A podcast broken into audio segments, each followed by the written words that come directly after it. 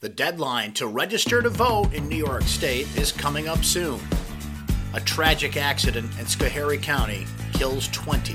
And how's your Monday forecast looking in central New York? This is your Syracuse.com flash briefing for Monday, October 8th, 2018. I'm Brent Axe. If you're not registered to vote in New York's upcoming election in November, it's not too late to sign up. New York residents have until 5 p.m. Friday, October the 12th to register to vote in the November 6th general election for local, state, and federal offices.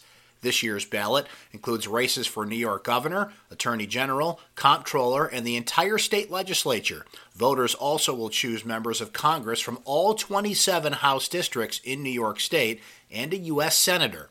New York election law requires applications for new voters to be filed at least 25 days before an election. Now, you can register to vote at a number of places, including the Department of Motor Vehicles or your local Board of Elections. A limousine carrying four sisters, other relatives, and friends to a birthday celebration blew through a stop sign and slammed into a parked SUV outside a store in upstate New York, killing all 18 people in the limo and two pedestrians officials and victims' relatives said Sunday.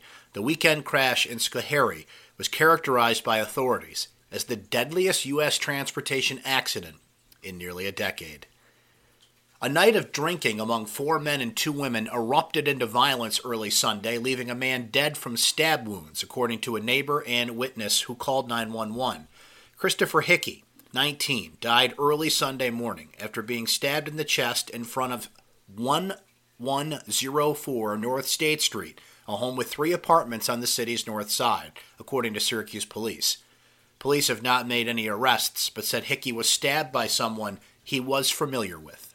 Well, the Syracuse football team takes the week off after losing to Pittsburgh 44 37 in overtime over the weekend. But a couple other sports notes for you. Larry Wight was the big block modified Billy Whittaker 200 race, closing out Larry Wight won the big block modified Billy Whittaker 200 race, closing out the 2018 Super Dirt Week at Oswego Speedway on Sunday.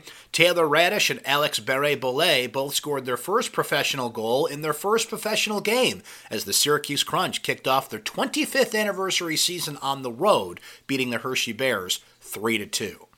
A partly cloudy day in store on Monday for central New York. The high should reach about 73 degrees. That's your Syracuse.com flash briefing for Monday, October 8th, 2018. I'm Brent Axe. Have a great day, everyone.